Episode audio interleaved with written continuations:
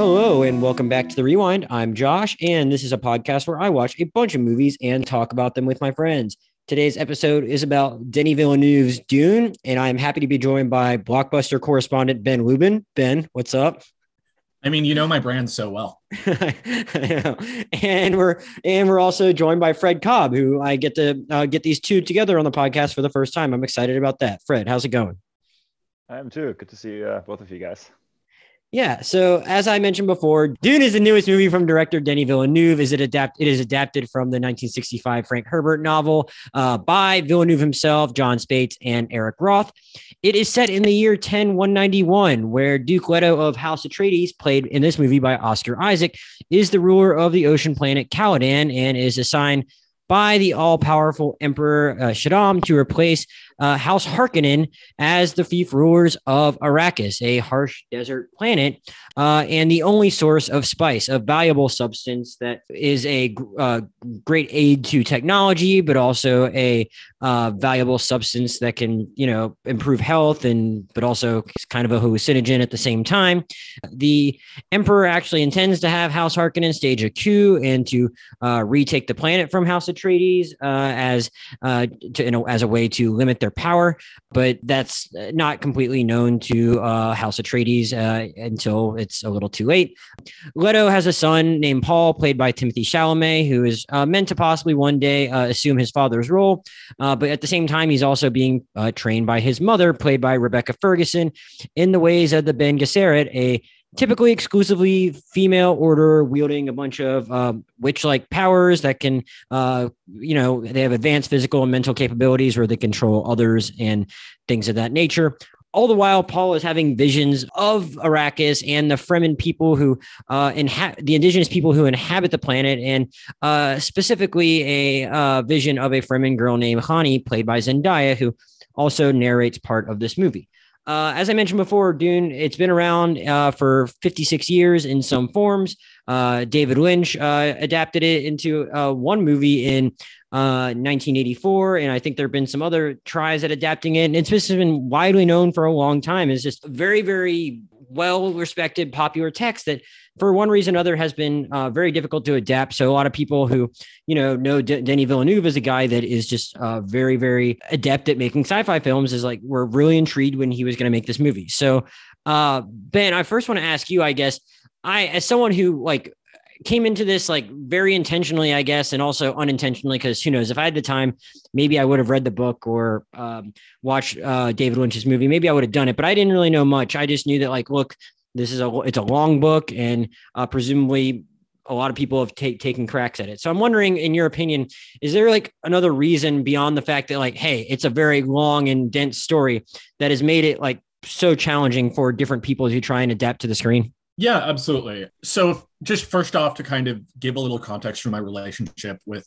the books, because as anyone who's like heard me on the podcast before might know, this is not necessarily the most on-brand thing in terms of like what I normally talk about on this podcast. But I really, really love the Dune books up through basically the, the, the books that Frank Herbert wrote while he was alive. And in general, Josh, I'm just going to try to be very forgiving on pronunciations with this one. I'll look past the uh, the the Bene Gesserit uh, mispronunciation there.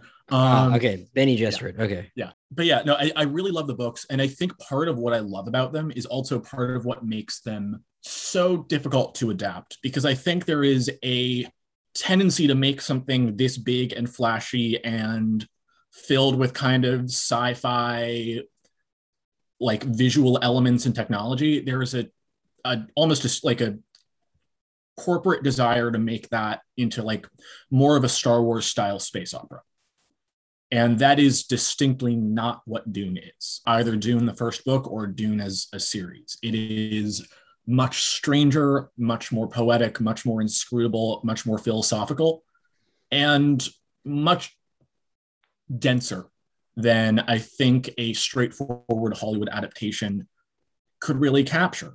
By the same token, though, if you try to capture everything interesting, compelling, and strange about Dune that really makes it what it was, you kind of need a big enough budget that it's not really feasible to do that outside of kind of the studio system.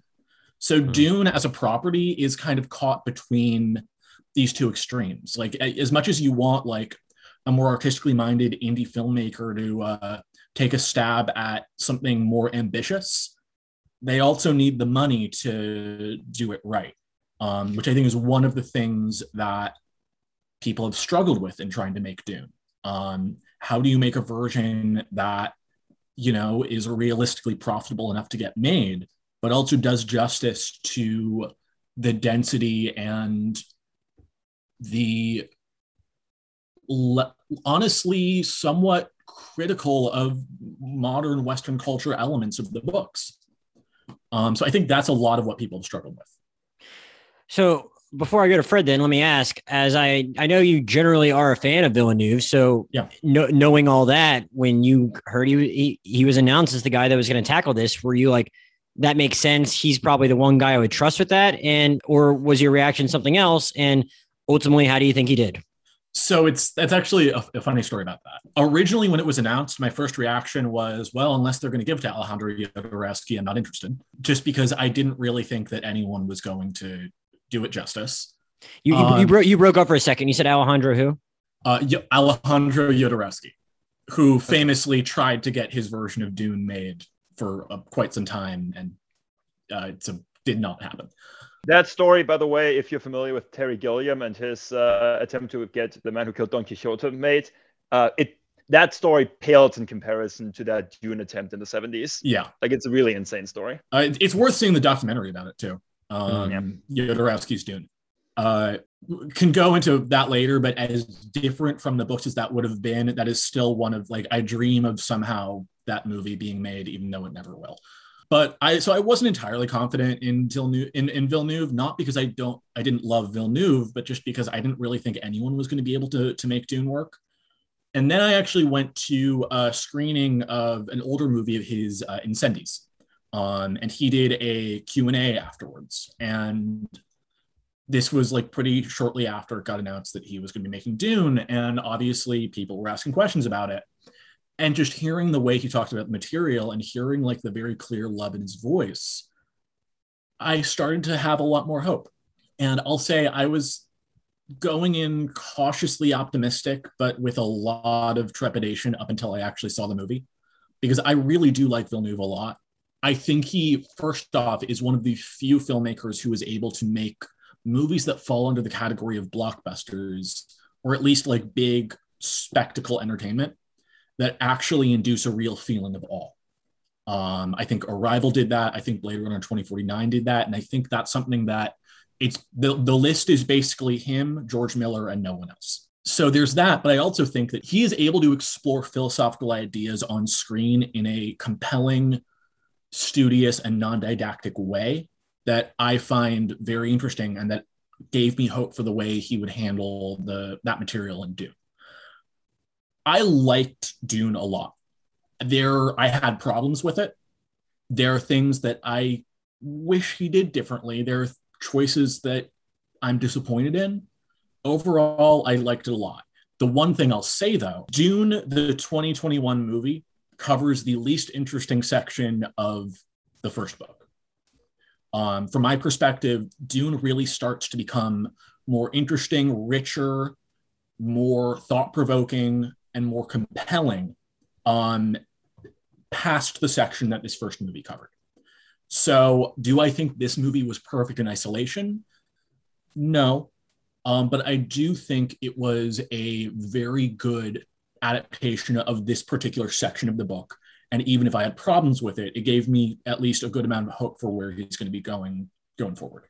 I got you, Fred. When you were told me at some point, I feel like it had to, it might have been early 2021 when like we were just doing one of the podcasts and we like, like you, we asked what you had been, what you wanted to plug, if you've been consuming anything recently. I think you said I'm reading Dune. Quick aside, I read Dune before the original release date because at that point it still seemed oh, like it okay. was going to come out in 2020. And then, of course, it got pushed back by an entire year. So the whole exercise of uh, making myself right. more familiar with the story right before the movie came out. yeah, the fool's errand because well, you had time to marinate with it. You know? that is a good point. Yeah. Okay, you know, that just tells you how like time is just so confusing at this point. I, I, knew we had talked about it at some point during the pandemic, but like I guess it was over a year ago now, probably because you. I know you would have started it before November of last year when we thought it was maybe coming out in November of last year. I think. I think at one point it had a November 2020 release date or December. It was November, December, and yeah. so I mean it's a whatever. You read it, and I didn't really necessarily ask you what you thought of it because I think at that point we we had already decided you might do this podcast, and I'm like, I'll talk about it with them then. So I know you read it at some point, but I know you did, kind of did it as like I'm going to do this as like homework in advance of the movie. And you're not necessarily someone I just knew like Ben probably had some kind of like passion for the book. So did you do, did you get through the book because you're a completist and not because you liked it? Or did you like actually really like it? And uh, what did you ultimately think of how uh, Villeneuve did in trying to capture what makes that the book a famed text? So the reason why I initially read the book was because there are some infamous stories out there about the 1980s version which I watched a few days ago, but we can get to that later. And when that came out in movie theaters, apparently uh, they had to pass out laminated glossary cards because of the terminology uh, to make sure that people would actually understand what was going on in that movie.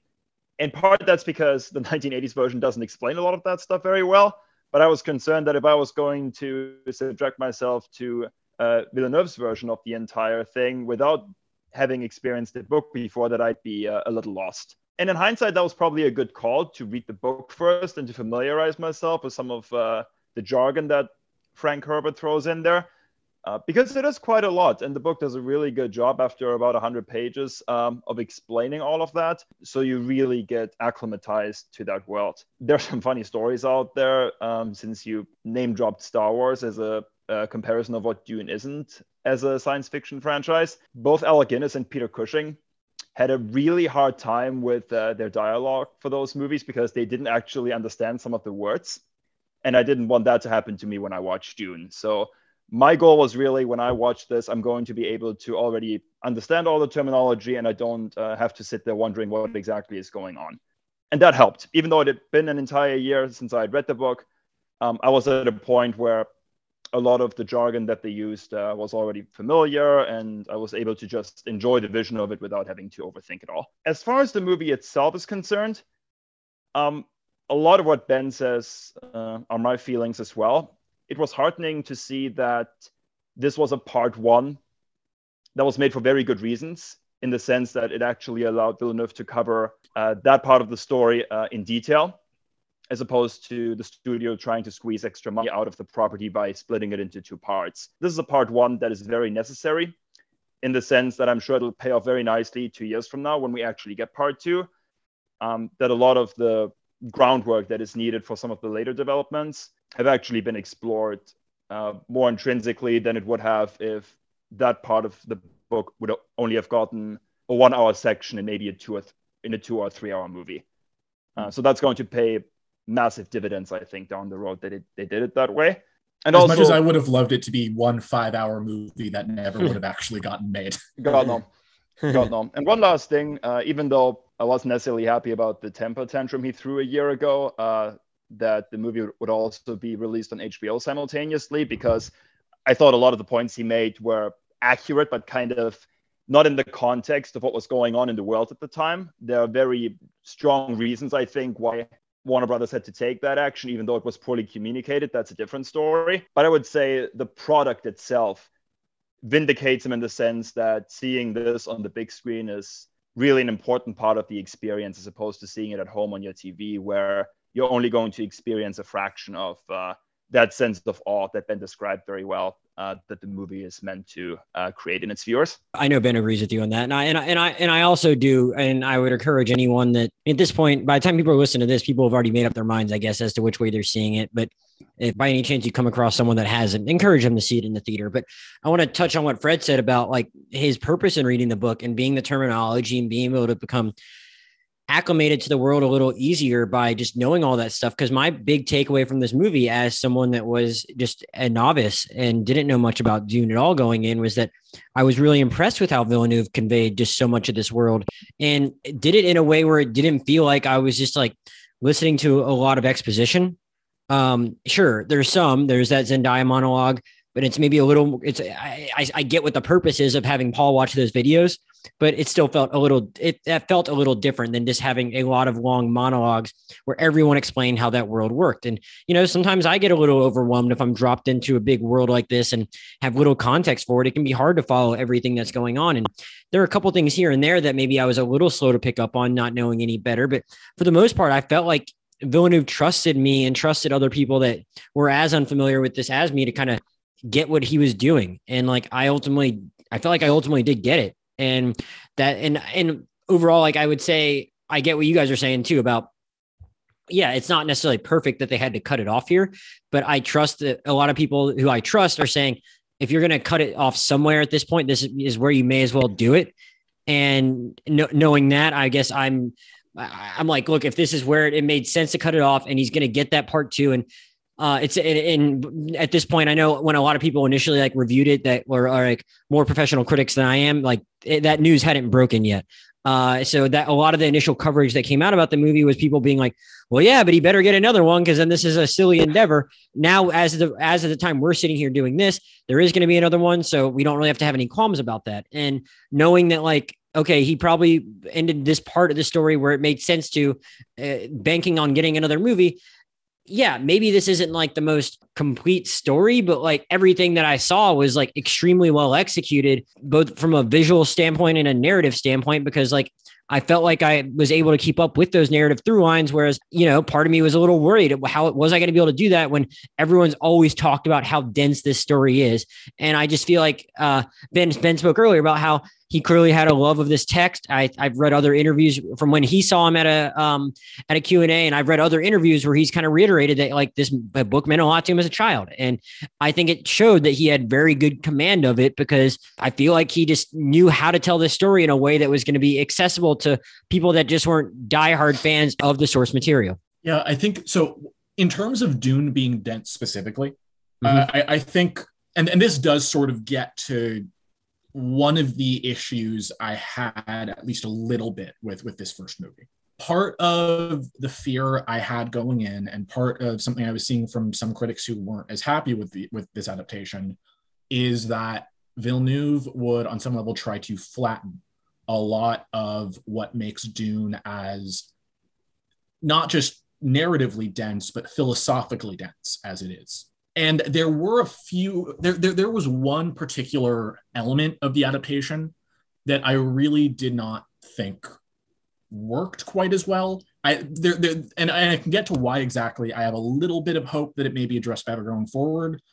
I really did not love the treatment of paul as a character. And i think there was at least some attempt to, to make him more of a center point in this first movie than he really is in the text um, like part of what makes Paul's journey so interesting over the course of the series as a whole, not just the first book, but the series as a whole, is that his role in the story is very much as a participant in these larger almost philosophical and historical narratives that he's almost occupying a place within. Like I've said before, that Dune is an incredibly Hegelian series in the way it deals with the arc of history and people basically consciously trying to create and accelerate particular arcs of history. And I don't want to spoil too much about that because that does involve some stuff later in the series. But I do think that there was some attempt in this first movie to kind of center Paul and center the events of the story around Paul a little bit more than I wish they did. And the moment that gave, gave me at least some hope that this was more just a thing in the first movie and won't necessarily be how Villeneuve kind of addresses it going forward is my personal favorite scene in the movie, the scene in the tent where basically Paul gets a vision of who he is, who he will be forced to become, and of basically the events that are to come for him and for this his his role in the story. Uh, it is the most for me, first off, the most visceral moment in the movie, but it's also the moment where we start to see Paul carry not only weight, the weight of who he is as this young man thrust into unfamiliar circumstances, but as someone carrying this consciousness of this like great and grand historical figure with almost cosmic perception who he is gradually being forced to step into the shoes of. And again, it's he is a very strange character, especially in the context of sci-fi fantasy protagonists, because Paul is not Luke Skywalker, not just because he's a darker character, but because a lot of his journey deals with in some way the notion of being a protagonist. And again, I'm trying to be very vague because this also deals with stuff that's not only later in the first book, but later in the series as a whole. And so I don't necessarily love some of the things about how Paul as a character is used in this first movie. And I also, I do not think Timothée Chalamet was particularly great casting. I weirdly enough, the actor I kind of kept flashing back to is if Dev Patel was 10 years younger, after having seen him in The Green Knight, I could see him having been a very good Paul Atreides.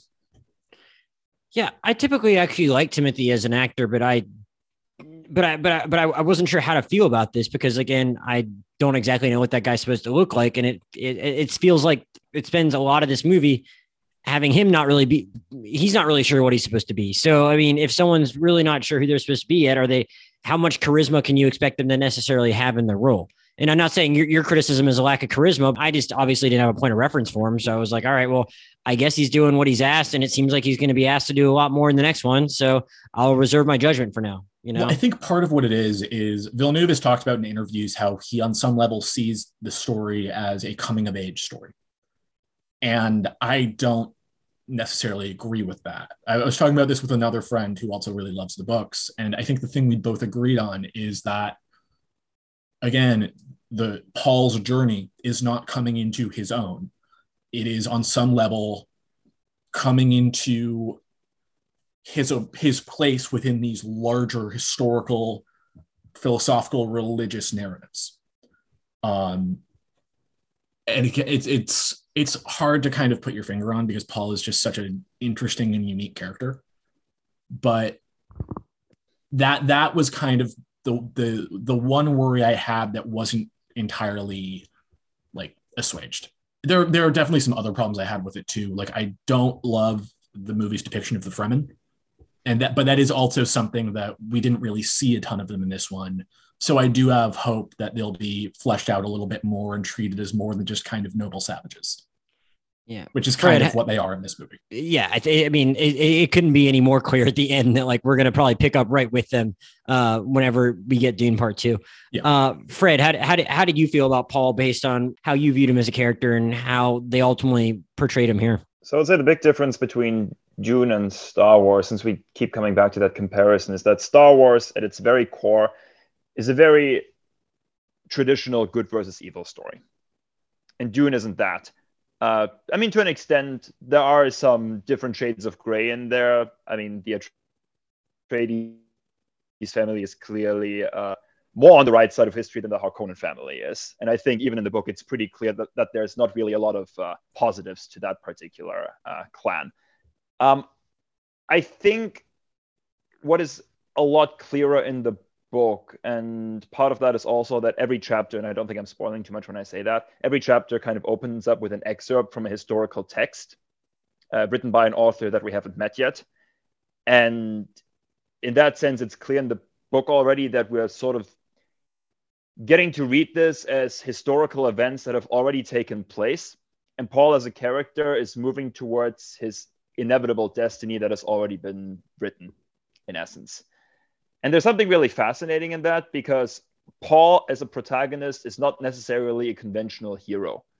Like he comes to a point eventually where this kind of idea that we see when he talks to his father at the beginning, um, that he's tried to bring him up to be a good person, a good son, but that he isn't necessarily intent on him uh, becoming a leader if that is not the path that Paul wants to head down and the movie kind of embraces that idea that Paul does eventually, by the end, come to the point where he is sort of ready to assume that leadership because he knows that his father has died. Uh, he has that ring now. So he is, in essence, the head of the family. And there is that one scene where Duncan Idaho meets him in the desert, and he does address Paul as uh, my Duke, where you kind of see that Paul is now essentially the leader of that house and sort of the last remnant of. Uh, the resistance against the Harkonnen family and the Emperor uh, taking over the planet again. And I think that's kind of where this structure of making this part one and having part two only come out in a few years kind of works against that character arc because we don't really see Paul grow into that role yet that history has seemingly assigned him. It just kind of ends on a strange note where he hasn't really done a lot of growth as a character yet because he's only really been confronted by the major events that kind of push him on a totally different path in the book. So that's where I think the movie struggles a bit because, on one hand, uh, Villeneuve is trying to introduce us to Paul and set him up as this really fascinating character we're going to follow for these two and a half hours and presumably two and a half more hours. Um, but we haven't quite reached a point yet where he really justifies yet why we're supposed to be as invested in him as the movie wants us to be. You guys have both mentioned that just like it's it's not as black and white as something like Star Wars, which I mean, I even I even I can glean from watching this. Uh, but I am curious, like you know, we're basically ostensibly told, yes, the, the Atreides is good, Harkonnen bad, and we're told that the Harkonnen treated the Fremen pretty poorly, and we see Leto tell the Fremen he's going to treat them better, but that's all we really have to go off of. Uh, at and at at a certain point, like I mean, I'm sure a lot of ink has been spilled on this point before, but you know, uh, in, a, in a way that they are colonizers all in the same. They're just a different, they're just a different group of colonizers. And you, you mentioned, Ben, you mentioned already how like you didn't particularly like think the movie did the best job of depicting the Fremen, though I actually really thought Javier Bardem made the most of his couple of scenes. But at the same time, it's like I I, I don't know if the movie I I, th- I think the movie does make it kind of clear, like, hey, they're, they're the ones encroaching on their territory here. I'm sure that I'm sure that there's just a lot more in the parts of the books that haven't been covered yet on screen that like about that and what that means and everything like that. But I mean, do you think that the the movie did? I mean, what it could in at least like making it clear that like just because the Atreides uh, house says they're going to be better doesn't necessarily mean like they're you know 100% pure in all this. Do you think it handles that part of the story well as opposed to just maybe you know, making it feel like, hey, just go be their cheerleaders. Well, I'm really glad you actually transitioned me into that because that's something I wanted to talk about. Yeah, some something that again, this is one of the first things people talk about when people talk about Dune.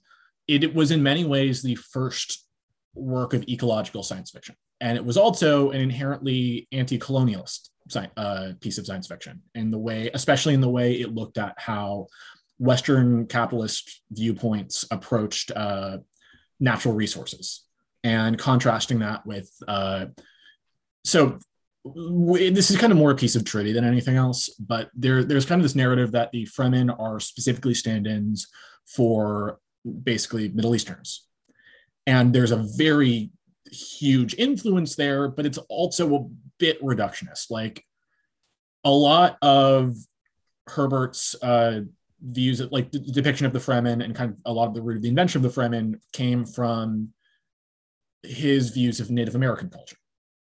Uh, and so there there was on some level, e- even if just especially because of the setting of Arrakis, there's a pretty heavily uh, like Middle Eastern influence on the Fremen.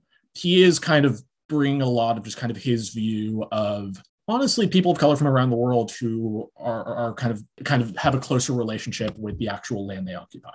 But yes, there, there is a view of colonial colonialism specifically that is pretty critical in Dune. And I do think the books do the, the, the movie does a good job of capturing that even if the Atreides have a more compassionate view towards the Fremen, they are still approaching it from the context of an outsider. And they are still even if they think of themselves as being kinder to the people they still are so outside of this context that they have no idea how to actually relate to again the natural resources to the Fremen's culture which is so alien to the Atreides. Like there's that moment in the in the movie that is I, again, I think really works, but in isolation because we don't know more about the Fremen, does kind of feel a little generically noble savage of the uh, exchange of fluids which again if you know the like the the larger culture of the fremen as a whole and this idea that the body's moisture is something sacred and important and to like to spit and to give up your moisture is something incredibly meaningful as a gesture your tears as well yes yeah the, your tears. I saw I went back and rewatched parts of the movie. Uh, I didn't have time to do the whole thing, but like the actual spitting sequence with the first Bardem scene, like that plays as comedy on your first viewing if you don't know any better. And then like if you watch it again, you're it, it, like it plays totally different once you like fully understand just like how little water there is on that planet. Yeah, but I, I do think the movie could have done a little better job of kind of setting up the actual weight of that sequence because mm. it does it does get played for comedy a little bit, and I don't think and again, this is the danger of just this section not really diving into the unique culture of the Fremen quite as much. Like it, you you picked up on this, Joshua. It's not exactly a spoiler, but yeah, part two, we're spending a lot more time with the Fremen. But because we don't have that more personal knowledge of, again, their cultural codes, just their cultural context, moments like that get played for comedy, and I don't necessarily think that was the best choice. And and it, on some level, yeah, you are a prisoner of the section of just this particular section of the book. But I do think with the knowledge that Villeneuve was new going in, he was only adapting this section. He could have done a better job of maybe giving us a little bit more of their culture rather than just kind of saving it and treating them in this kind of somewhat flattening way. To quickly address something about your original question, though, part of what makes Dune not necessarily a pure good versus evil story is and again this is something just as i have said a lot deals with books past the first one even our conception of good versus evil and the atreides as the good force to the empire and house harkonnen's evil is shaped and influenced by outside forces what those forces are i am not going to spoil too much but and this does kind of go back to what I was saying about Dune being a very Hegelian story. Herbert was very consciously depicting the ways people attempt to influence the arc of history as a whole. And that includes the construction of who the heroes are. And that is all I'll say about that because there is there is so much I want to say. Well, I appreciate I appreciate you uh, doing a job at using your discretion where to go and where not to go, given that you you know a lot more about this stuff than I do, and probably a decent chunk of the listeners.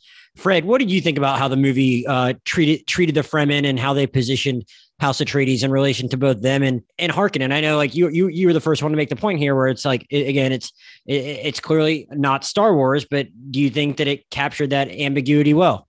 So Ben already brought up that there's obviously a very strong colonial aspect to all of this, and that Frank Herbert is sort of trying to uh, uh, do a bit of a deconstruction of uh, early 20th century politics in some of those regions, um, especially in the Middle East. Um, the comparisons in the book are actually even more pronounced than in the movie, especially because there is some terminal- terminology used in the book uh, that the movie smartly omitted, uh, which I think. Did they use sense. the word jihad? I, for- I forget. They did not. They did not use the yeah. word jihad, uh, which is probably the right call oh, because the other thing is, it's not just I think it doesn't share a lot of overlap just with colonialism, but also I think with sort of the political constellations that were present in Europe during World War One, um, where you had um, sort of a power-hungry emperor who wanted to expand influence and wanted to hold on to his power. Uh, there is a strong noble class with different families who are all sort of trying to protect their own interests um, and who are vying for power um, in different regions. Um, and then, of course, you have the spice itself, which I think it's very easy to make the comparison that it's meant to be oil in the Middle East, and power is trying to fight over it because it makes everybody a lot of money, and whoever has uh, the power of the purse uh, gets to determine how the world works, essentially. And that historical comparison probably isn't as prevalent 100 years after the end of World War One anymore as it would have been in the 1960s when that generation was probably, at least to an extent, still alive or was more familiar with some of the political activities that had happened in the Middle East uh, in between the 1910s and 1940s when the British and the French um, kind of went in there and did a really messy job of carving up the entire thing to a point where some of the conflicts that started back then are still very much present in the region today. Um, and I think there is a very strong aspect here just of what happens when uh, invaders take charge of a region, regardless of what their intentions are, that it's going to create conflicts that obviously wouldn't have been there if they had never arrived in the first place. Um, mm.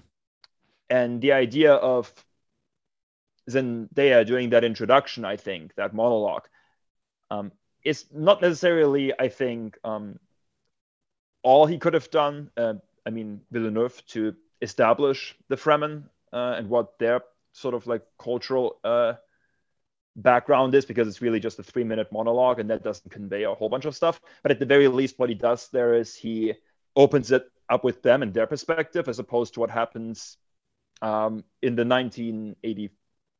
1985 84 well 84 yeah the 1980s movie uh, from david lynch which kind of introduces the whole premise in a very different way a much sloppier way that kind of feeds into some of the other problems that movie has with just dropping way too much exposition very inelegantly. And I think at the very least here in this movie, you had a more sort of aesthetical way of doing it because at the very least, uh, it gives the Fremen the opportunity to sort of present their view of things first. So Fred made a really good point about how the the spice is obviously in some ways stand in for oil, but I do think part of what makes the notion of spice so interesting, and again gets to something that is so colorful and compelling about Dune in the context of kind of popular science fiction, spice is not just something that is a resource; it is something that shapes consciousness. Like the, it, it is treated as a psychoactive drug and also a method of revelation. And i do think that like rather than just being oil like rather than just being this thing that is consumed there is an, a, a very interesting attempt uh, on herbert's part to use spice as something that not only is a resource but drives connection to the world as a whole.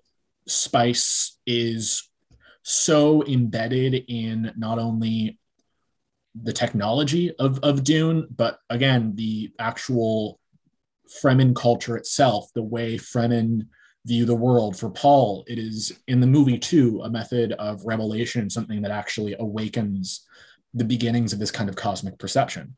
And again, Dune Dune gets very strange. And one of the things that, especially if the, I mean, the, the rumor is that the supposed third Dune movie is going to cover the events of Dune Messiah, which is the second book.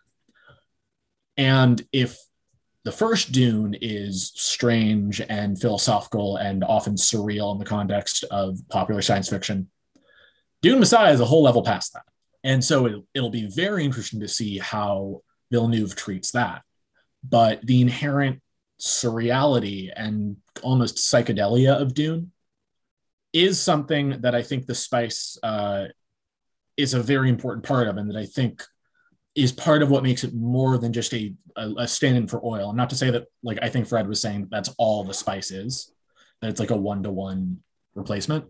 But I do think it is a very interesting choice for Herbert to use this kind of the natural resource that people are fighting over as something that actually specifically drives people's connection to the natural world itself. And it makes sense that Herbert would have done that. Just a, as a quick piece of trivia, it's well known that he was taking psychedelic drugs oh, yeah. as he was writing Dune. He was even growing his own mushrooms at home, essentially.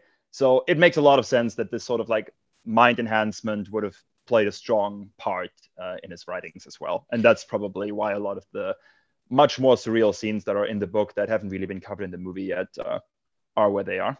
Again, part two is going to be way more interesting. Yeah. As a former journalist, I've always heard the term "write drunk, edit sober," but you know, uh, right. I guess as a writer, I can confirm.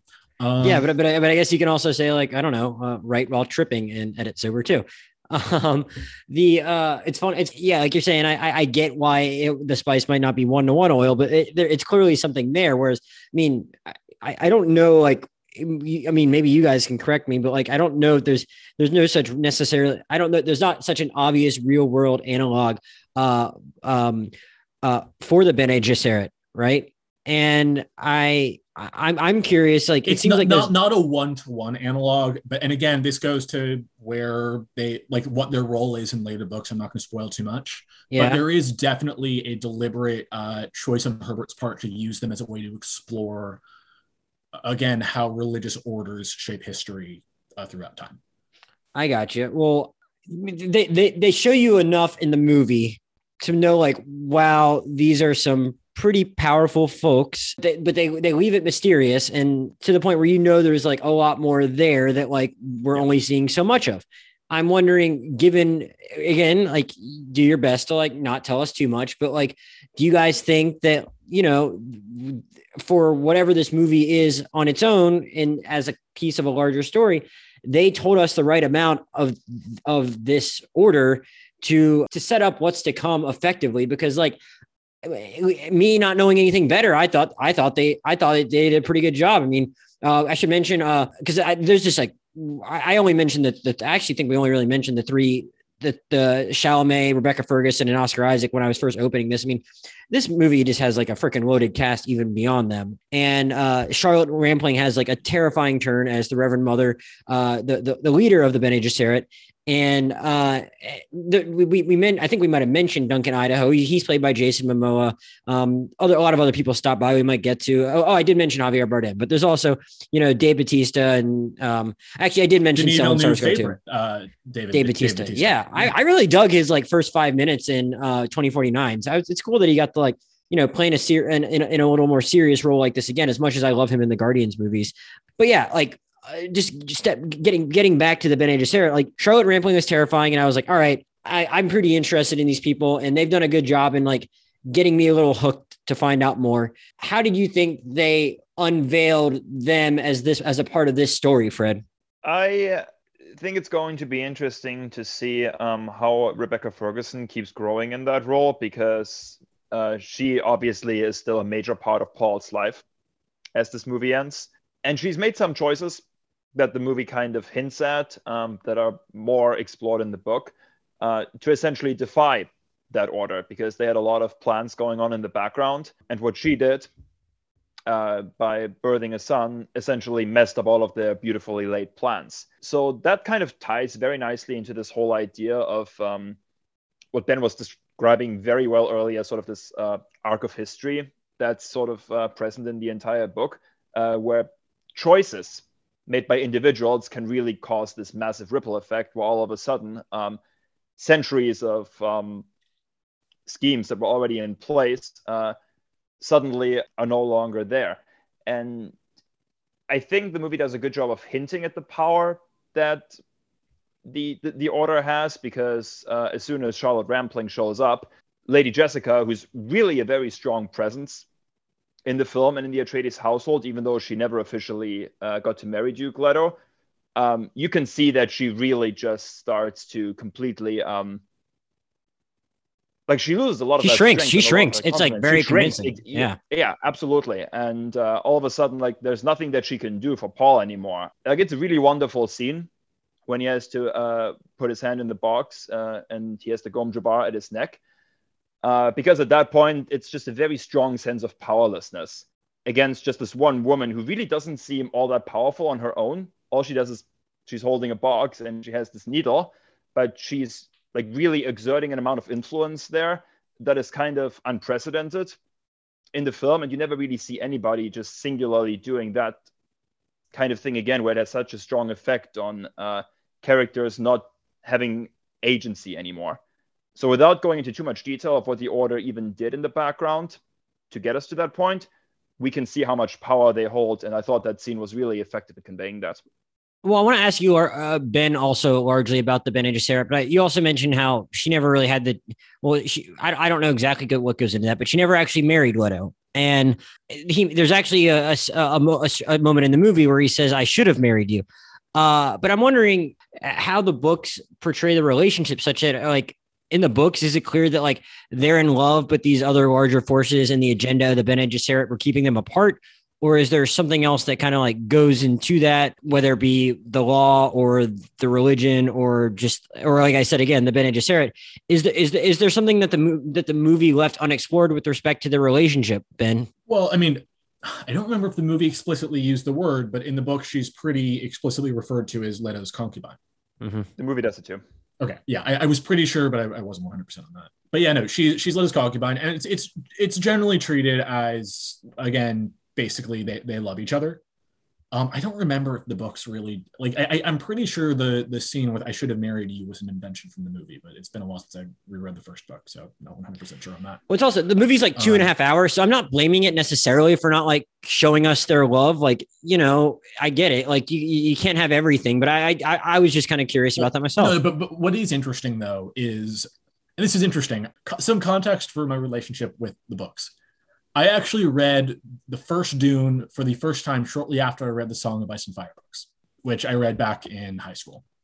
Um, and strangely enough, was actually kind of struck by some like very real parallels too. And I, I, I actually, I, I, as much as I really do not like seasons five through eight of the Game of Thrones TV show, I really do still like those first few seasons of the show and the books a lot, in large part because of the way they show, again, these dynamics between characters who have their own agendas and beliefs and desires, and how larger forces and their responsibilities uh, can often interfere with those desires. And I think that there is something similar in Dune where we see, as going back to this example, you have Jessica and Leto as people who do love each other, but on some level, their relationship is cover is colored by the fact that their official position is lord and concubine. I mean, their relationship is very clearly defined as one that is ultimately loving, but it is it is colored by the position that they occupy. Um, I, I, do think the movie did a really good job with Jessica and with the Bene Gesserit as a whole like I absolutely agree with Fred on on that initial sequence with Charlotte Rampling. It was a perfect way of setting up the very peculiar, imposing nature of that character. And the thing I kind of liked most about it, and this was kind of my one issue with Jessica a little bit, was the slight overemphasis on martial strength as what makes her and the Bene Gesserit as a whole com- like compelling and intimidating. Um, like I didn't love the slight overemphasis the movie put on like the the voice as so defining and of Jessica as basically being this like warrior woman. Um, whereas what I think is so interesting about the Bene Gesserit as a whole is this kind of subtler political power that they wield. Um, and I think that first scene and the the use of the voice in that sequence felt so much more appropriate and as a whole i really liked what they did with with the order and with jessica as a whole it's just that one thread is is the thing that like gave me a little bit of pause just because i think that I, I, I know Villeneuve explicitly wanted to kind of give her a little more agency and more of a, a, a compelling personal story arc in, in the movies. I don't know if focusing on her basically strength in battle is necessarily the best way to go about that. And again, we'll see where that goes in part two. But what I found most interesting about her character, the way she was used and the way the Bene Gesserit were used, had very little to do with that. We, I love. Oh, sorry. Well, no, I was just gonna say, like conversely, there, there's the scene where um where the Reverend Mother is is talking to Baron Harkonnen at, on behalf of the yes. Emperor and is you know is like kind of explaining the ways in which the Emperor will assist, but also how look you need to spare Jessica and Paul, uh, given their connections to us. Is that kind of more what you're getting at? Whereas you wanted to see them maneuvering in that way and wielding their influence in that manner. Yeah, and again, it's not that you can't show Jessica fighting. It's and and part of this is all part of this too is colored by an interview where Villeneuve kind of said that he was like explicitly trying to kind of fill that void Jessica's character by kind of making her more imposing in combat. And, and so there were just a few sequences where it felt like, especially compared to how the book handled it, like Jessica basically disarming Stilgar like instantaneously, like that. That wasn't necessarily how I saw the character. Hmm. Um, but in general, I really like the depiction and moments like again the Reverend Mother basically coldly negotiating uh, for Paul and Jessica's safety with very little actual regard for them as people. Um, and that initial sequence with Paul sticking his hand in the box and specifically the way Jessica absolutely breaks down in response to it those moments I thought were absolutely fantastic. And I thought really captured the Bene Gesserit as I saw them when I was reading the books. Like in general, I think there were a lot of things that weren't just adapted well, but were almost entirely the way I saw them in my mind, like as I was reading the books. Wow. Um, like we haven't really talked about the visuals much so far.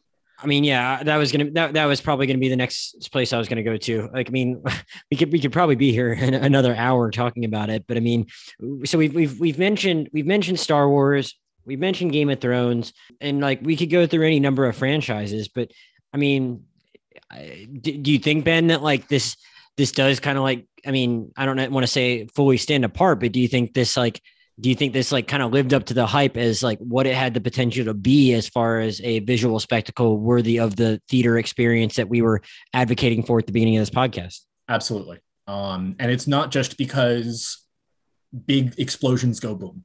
Part of what is so interesting about Dune, and this again gets to what is so dense about it, Dune is not just a random sci-fi world like distant past, distant future doesn't matter. There is an attempt to actually build out from Herbert's perspective, a vision of what humanity could become like 20,000 years in the future. This is not a long, long time ago in a galaxy far away. This is humanity 20,000 years in the future after colonizing the stars. What do we become?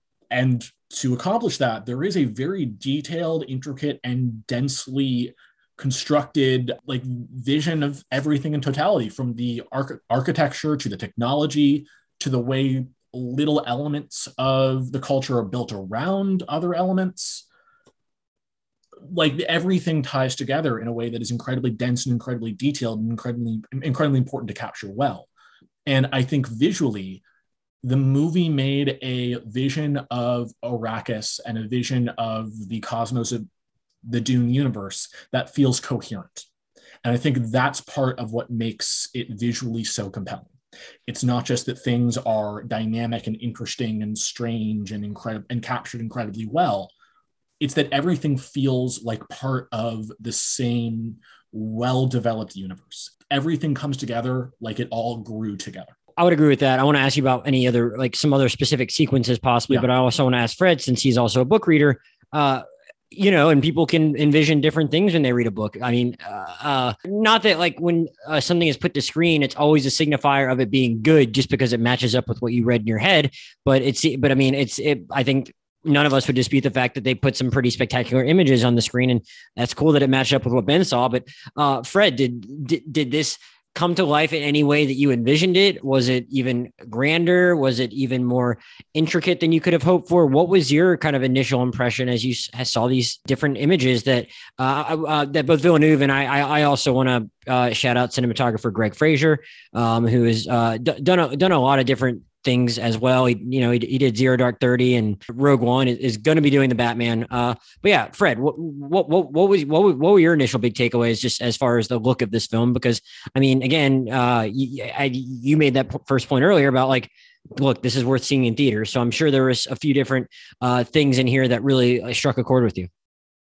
Well, it was certainly uh, more visually impressive than the 80s version which uh, David Lynch, by the way, refuses to talk about in interviews, and just I, I didn't very, know I didn't know that has a very viscerally negative reaction every time it's brought up. Um, in part because uh, Final Cut privilege got taken away from him, and the studio like really uh, botched it down to a much shorter version than he had intended. Uh, but I honestly just think the biggest problem with the film is, is that it's ugly. The 1980s film it has a sort of aesthetical sense that matches um, and I know this is a little nerdy, but um, I'm a big Doctor Who fan.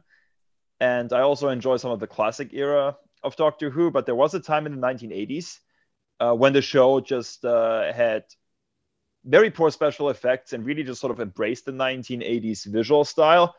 And some of those episodes from that time are just difficult to look at nowadays. And the 1980s version of Dune has a very similar issue.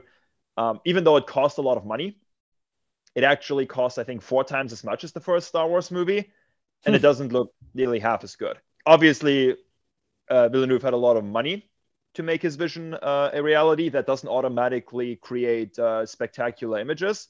Obviously, more work goes into that than just uh, a blank check. But at the same time, the whole point of Arrakis is that it's uh, a sort of natural spectacle that's meant to dwarf the people that are inhabiting it. Like it's a harsh environment, and the colonizers, for them, it's really um, about survival because this is a kind of harsh environment they're not used to at all. The Fremen, on the other hand, they have found ways to adapt to that environment, and we even see it uh, at the very end of the movie. They even have found a way to ride on these uh, really just uh, mesmerizing sandworms. And that is probably my favorite scene of the film, and it also was one of my favorite scenes in the book when Gurney, Paul, uh, the Duke, and Dr. Kynes first fly out uh, into the sand dunes, and they're trying to evacuate um, the workers from the rig, and then the sandworm approaches, which is just an absolutely terrific achievement in the film as well, because that is really where I was thinking, man, it would have been a shame to see this on the small screen. Like that's really where just this uh, massive screen in front of you, as you see the worm slowly approaching and coming your way as they're trying to get everybody off that rig, that really just kind of pops. Well, not not only that, um, but where it not only that, where but where things could have like easily just like gone off the rails visually if like they like made that worm look like ridiculous in the wrong way. Yeah, yeah, um, and the thing is, they're patient about it. It's kind of like every mo- every good monster movie waits a while before they reveal their scary creature. And as the worm is approaching underneath the sand, we don't really get to see the worm yet. It's just kind of hinted at uh, what's really moving towards them. And then only at the very end, when they've already boarded and are flying up, you see this just gigantic mouth open up underneath them. And then you realize, wow, so this is actually what they're fighting and what they're dealing with on a day to day basis. Well, what's interesting about that moment, too, is even in that moment of revelation, we don't actually see the worm. We see the worm's mouth as this almost like Charybdis esque, like massive, like teeth and like just long, strange teeth that like totally swallows up our viewpoint and swallows up this like massive, like uh, spice harvester. But we don't actually see the whole worm at this point.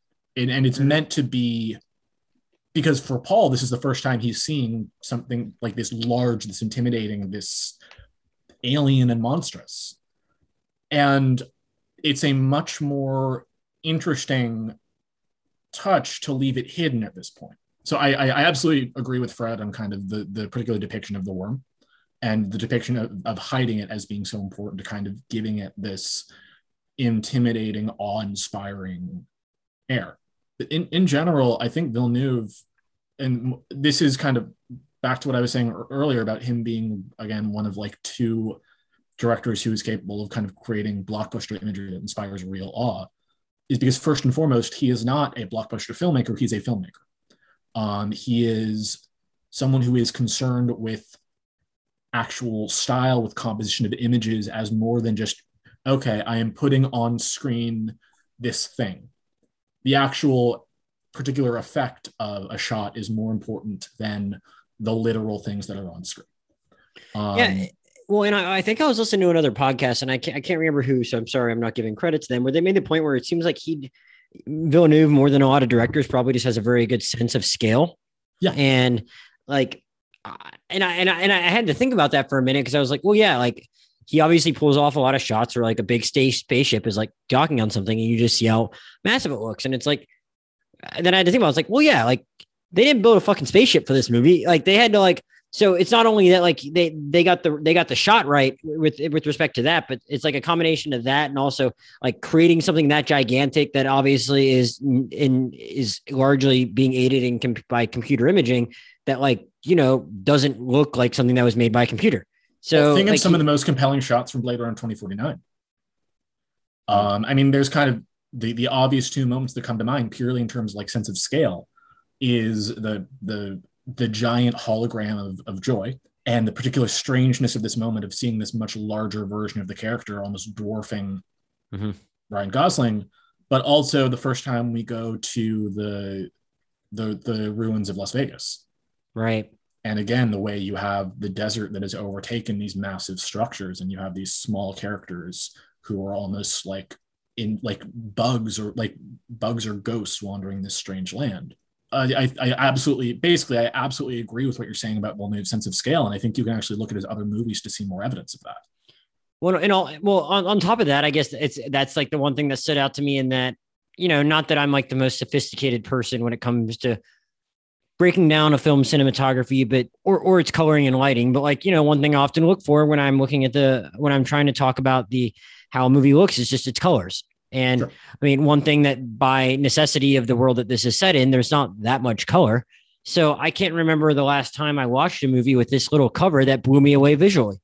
And I think it's kind of cool that they can keep you engaged visually in that way with like with with such a necessarily limited color palette because of just so many other striking images it conjures based largely on on scale and these uh, like i said before i mean not just largely computer generated but also like largely fictitious creatures or occurrences and making them like not and it's not having to ever take you out of the movie because anything feels like too hokey or um inauthentic.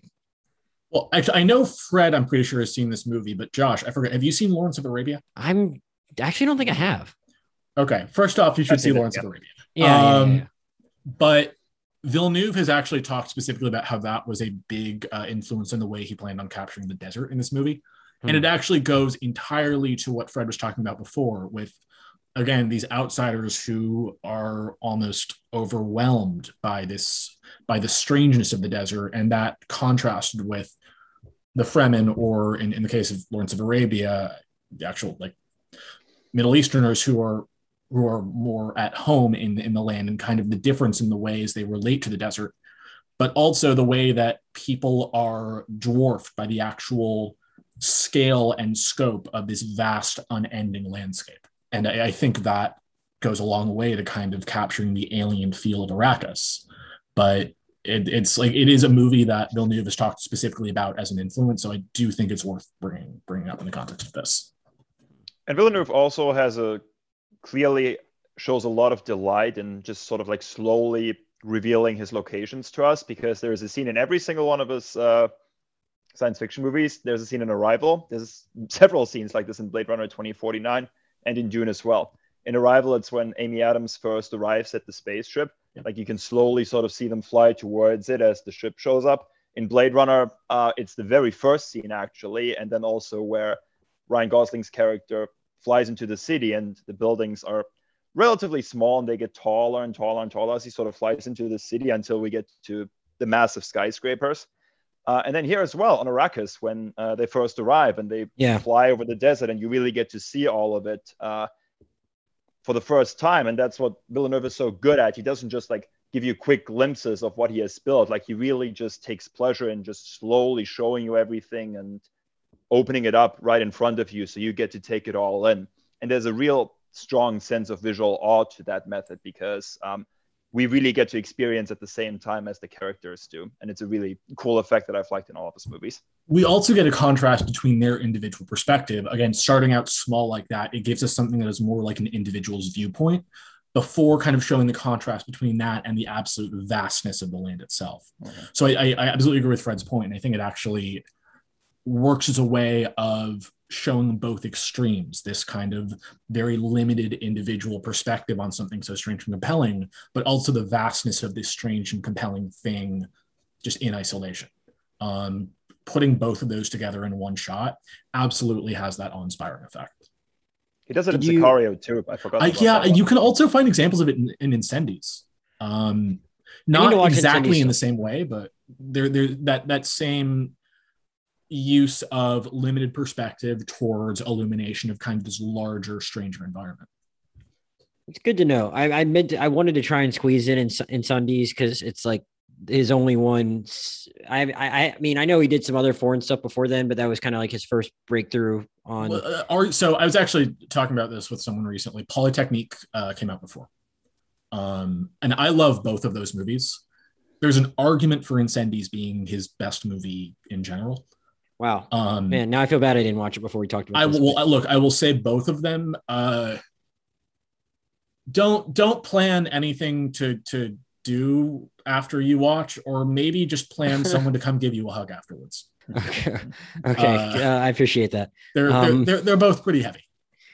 Got it. Um, Ben, are there any other we like we, I kind of ran through a little bit of the cast earlier, but like I feel like the one of the only things we haven't really touched on yet is mainly the performances in themselves. We talked about Chalamet and Rebecca Ferguson a little bit, but there's just a whole laundry list of supporting uh, characters that all get their moments in this movie.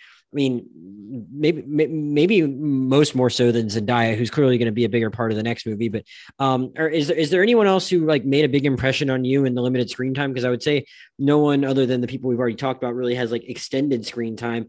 Uh, besides maybe Momoa, who I only briefly mentioned, who I think's gotten a lot of praise. But did anyone really stand out to you and be like, oh wow, like that person really brought a lot to this, even though they weren't given a ton to do? There actually is one specific actor I want to talk about. Like, yes, yeah. I, I love Rebecca Ferguson. Mm-hmm. I, I I loved Oscar Isaac actually. Um, as limited as the character was, good for him because he hasn't he hasn't been in a lot of good movies recently. So I was happy for. Him. Um, I will fight you on the card counter, but okay, I still haven't made it to the card counter. Okay, my, my bad. Okay. Like I, I, quick quick tangent. The card yeah. counter is like up there with First Reformed for me. So. Damn. Okay. Well, yeah. yeah. No, it, it was and just he may be my pick for best actor this year. Shit. All right. Yeah. It was only in theaters for like a limited time. And like, I just, it just, I, I, I had like a one week window to see it. And I would have had to have driven 30 minutes. And it just, I just didn't make it happen. I'm going to watch it before like we get to like all the award season yeah, stuff. But, that's, uh, that's another one where I actually, I saw it with my cousin. We both were literally silent for five minutes after the movie ended, just sitting there in the theater because it Jeez. was that, it hit us that hard. That tangent aside, I thought Oscar Isaac did a really good job um, finding depth in somewhat slight material. He gave the moment of Leto's kind of last stand a gravity and dignity that I thought really sold what could have come off as somewhat cheap and hackneyed, if not for the performance itself. So I thought he did a very good job. But the actor who I really want to highlight, and this is another, just this is how I visualize the character moment, Stellan Skarsgård, hmm. um, who yeah. endows again Baron Harkonnen with this absolutely repulsive, bloated, just vile evil. It, it, he's not, there's nothing mustache twirling, there's nothing like bleak or intimidating. He is kind of the the swollen husk of like Western colonialism brought to life. And visually, I mean, it he like visually is how I uh, like saw the character reading the books, but also in terms of the performance itself, like that actually matches very well with even just the basic mannerisms of how I saw the character. And the particular form of evil that I, I felt from his performance, I thought really served Baron Harkonnen well. He's a fairly like generic villain, at least in this section, but I really liked that performance for turning what could have been again a generic character uh, in the wrong hands into some into something and someone more memorable. And I do think again another like very obvious reference point from Villeneuve, the way the Baron is revealed to us is pretty. Not even revealed, but the kind of the, the way he's depicted as a whole is pretty uh, in common with Marlon Brando in Apocalypse Now. Yeah. Like there is that moment of him like in the bath like it's been talked about before that it was a pretty obvious reference point for the character, but I, I do think it is worth mentioning. And I'm not normally like I'm not going to give Villeneuve too many extra points for kind of overuse of references, but I thought all of those references felt appropriate, especially because those particular movies are ones that I think are important in the context of on-screen depictions of colonialism and imperialism. Um, but I really like Skarsgård liked Oscar Isaac. Like I said, loved uh, Rebecca Ferguson and Charlotte Rampling. Uh, Timothée Chalamet was in the movie. But yeah, I mean, as, as a whole, I think beyond that, most actors did a good job. Javier Bardem, I definitely did like a lot, but hopefully we'll see a little more depth depth to the character in the next movie. True. Fred, did it, anyone you wanted to highlight especially? Um, I thought Jason Momoa did a lot with a character who got really shafted in the 80s movie and barely even appeared at all. Here you get a real sense that he's very affectionate towards Paul and that his um, sort of like easily that, that you see that diplomacy comes to the guy easily in the sense that he was probably the best choice to ingratiate himself with the Fremen out of uh, anybody at uh, Duke Leto's court. And also, there's um, not a um, lot on the. I don't think there's like necessarily a ton on the page. That's also all that special necessarily about how that character is written here. I think a lot of it just comes with his like disposition. Yeah, and I also appreciate that Josh Brolin has uh, the self-awareness that he always plays the character who has to be told that he needs to smile and then just still looks grumpy. so I like that he's always game to uh, play characters uh, of that nature. Although, again, there's there's more to that character than meets the eye, so uh, I won't say much more about uh, Gurney. But the few times we did see him, I thought he did a pretty good job with uh, a role that uh, was actually played by Patrick Stewart in the '80s version, and one of hmm. the I would say better performances in that movie. Yeah. I really like that sequence with um where Stephen McKinley Henderson's uh Ben correct me if I'm wrong is it uh Hawat uh, uh mm-hmm. Thufir Hawat yeah but Thufir Hawat where he, where he tries to resign and Leto doesn't let him after he hasn't uh after like he fall fails to like detect that the, there's some kind of person that's infiltrated uh, Atreides that uh, is responsible for the hunter seeker that almost kills Paul. I like when he like resigns, and you, you've already seen Paul embrace him once, but it's, he's very effective in uh, very clearly being disturbed at himself for a perceived failure in such a way that like, look, that guy doesn't have a lot of screen time, but you get some kind of sense though of like why House Atreides has been as successful as they are, and why um, the Emperor seems to maybe be a little worried about the amount of power they could accrue because uh, they have people that are this loyal and passionate about them. And he again doesn't have a lot of scenes, but like I thought it just said a lot how he reacted and interacted with Leto in that scene. Ben, it seemed like you had something you wanted to add there. Well, so two things. I mean, one, he's he's a mentor, and actually, one character who I wish we saw a little more of was uh, Piter, who is the Harkonnens mentat, who I don't even know if we got if was he was named in the movie, uh, played by David Dastmalchian, Dastmalchian, or I always forget how to pronounce his name. I thought it was Dastmalchian, but yeah, Dastmalchian. Like that, that sounds yeah. about right. But yeah, I, I wish we got a little more from him. The mentats in general are kind of one of those things that are a part of like Dune, the Dune universe that are really in depth and interesting, especially if you kind of know some of the larger like lore stories behind them. But the thing that like I just remembered while you were talking, the one cameo I actually wanted to point out. Do, do you guys know who Benjamin Clementine is? No, it rings a little bit of a bell, but I no, cannot I place it. Okay. He is a British musician who is one of my absolute favorites. He is a truly unique, beautiful, brilliant weirdo. His music is a combination of like jazz, classical, pop, anything you can possibly bring in outside of it. He's a truly unique weirdo whose music, whenever he does release stuff, is always some of the most brilliant and thought provoking and interesting stuff of that given year. Hmm. And his first uh, on screen appearance was as the speaker for the Empire in that first scene where uh, Oscar Isaac is officially like made the region of Arrakis. Oh. Uh, I'm not saying the performance itself was great, but the fact that this movie had Benjamin Clementine in it means that it is a 10 out of 10, flawless, perfect, and will never be. Did you know he was going to be in it until he actually showed up while you were watching? I didn't realize that was him until I saw the credits. Oh, okay. Because I wasn't even thinking, oh yeah, Benjamin Clementine will be in this movie. Like I, I wasn't even thinking to look for him, just because he literally has never acted before. And also he has like very, he has very like easily identifiable hair that I guess he has like shaved recently. Hmm. So gotcha. Yeah, you know, can't blame you for not recognizing one of your favorite artists if he went through that big of a, a costume, wardrobe, hair styling change. Uh, Fred, any final thoughts on Dune? Things we didn't touch on, other points you wanted to make before we wrap this up? Um, it's a very good Hans Zimmer score. Oh yeah. Kind of surprised that uh, he used bagpipes, but it did fit in the moment.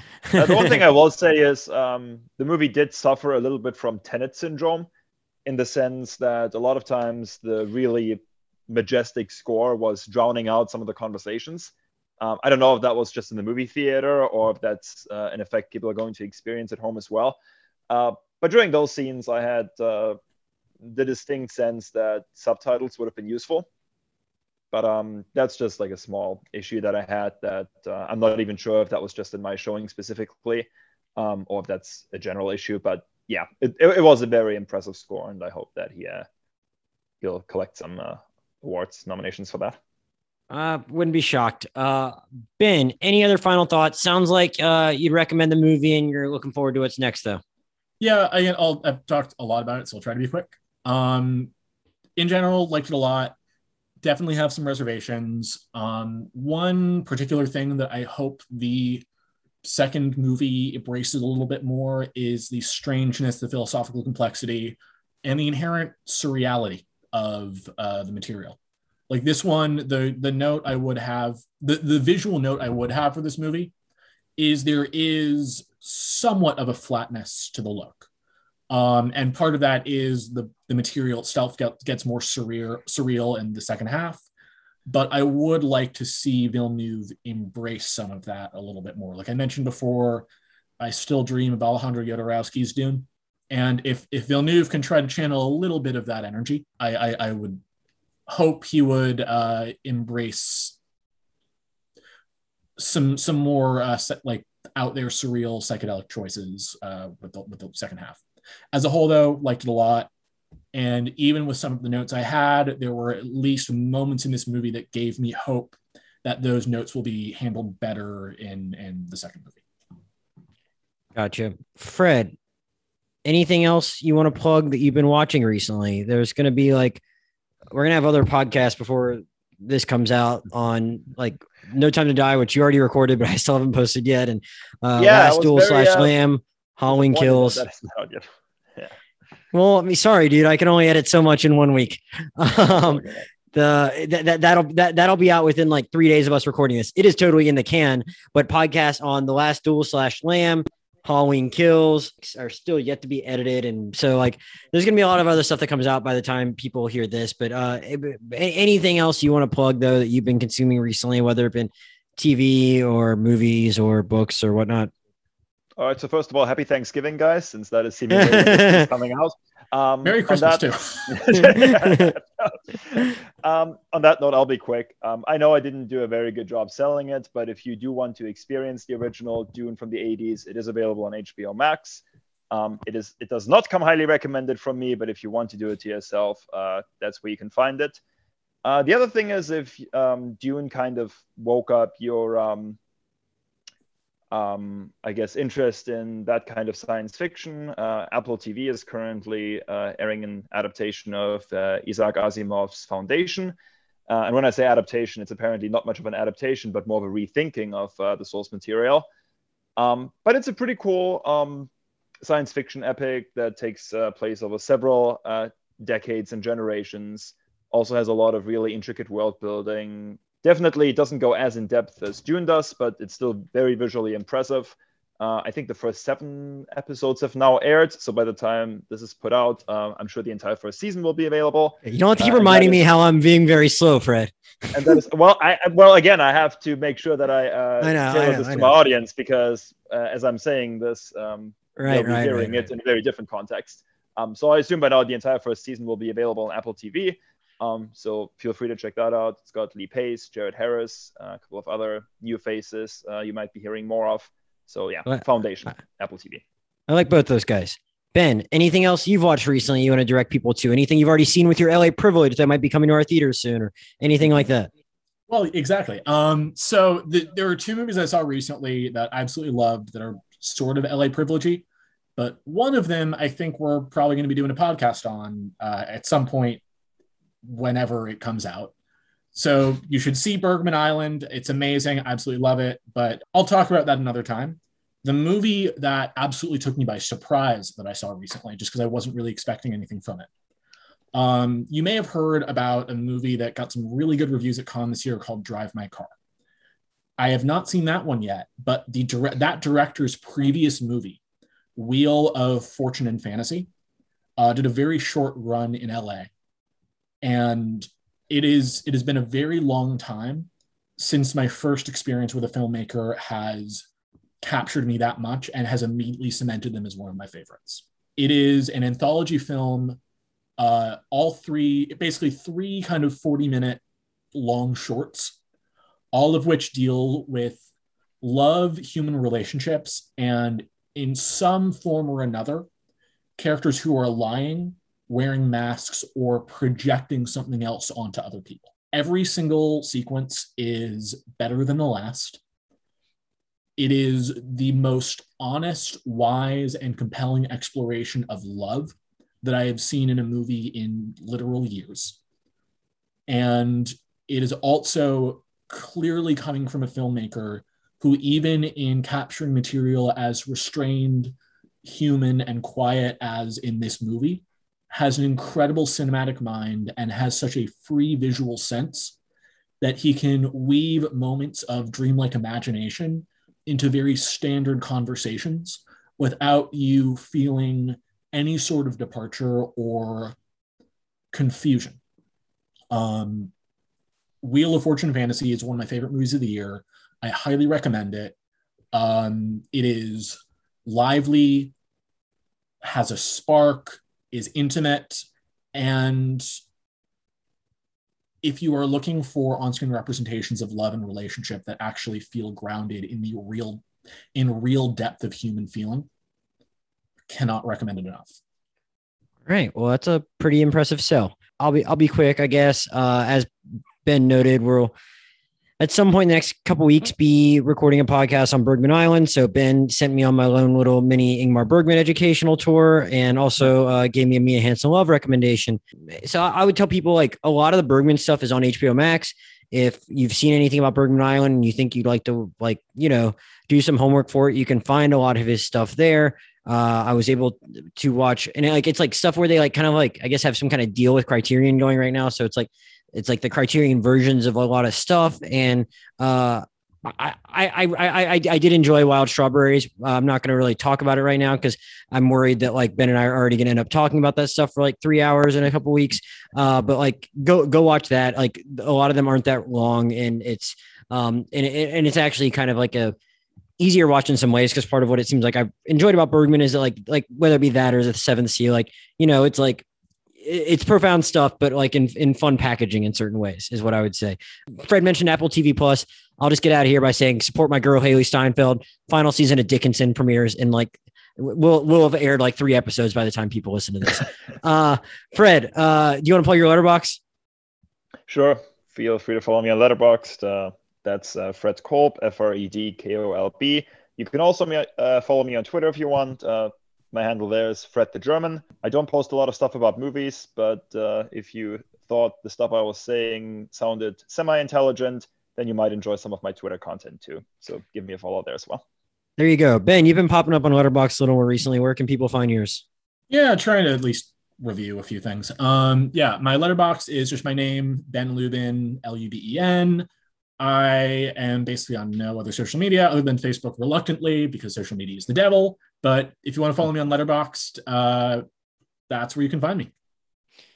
Yeah, if, if, if you ever decide to get off Facebook, you got to remember I actually still don't have your phone number. I've met both you, Josh Brown, and Daniel Lima multiple times in person and have talked for hours on upon hours on podcasts with you guys. Don't have anyone's phone number. I'd like to see how long I can keep that going, but like I only communicate with Ben through uh, Facebook Messenger. Um, as usual, I'm Josh Jurnovoy, J O S H J U R N O V O Y on both Twitter and Letterboxd. And on uh, Twitter, the podcast is at Rewind Movie Pod. Podcast email is rewindmoviepod at gmail.com. Coming up next, either Last Night in Soho or The French Dispatch. Haven't to figure out what order I'm recording those in yet, but uh, those two will be next up after this. So thanks again to Ben and Fred for being so generous with their time and joining me. Um, they'll both be back at some point during award season. So everyone uh, look forward to that. Thanks again for listening. We'll see you next time.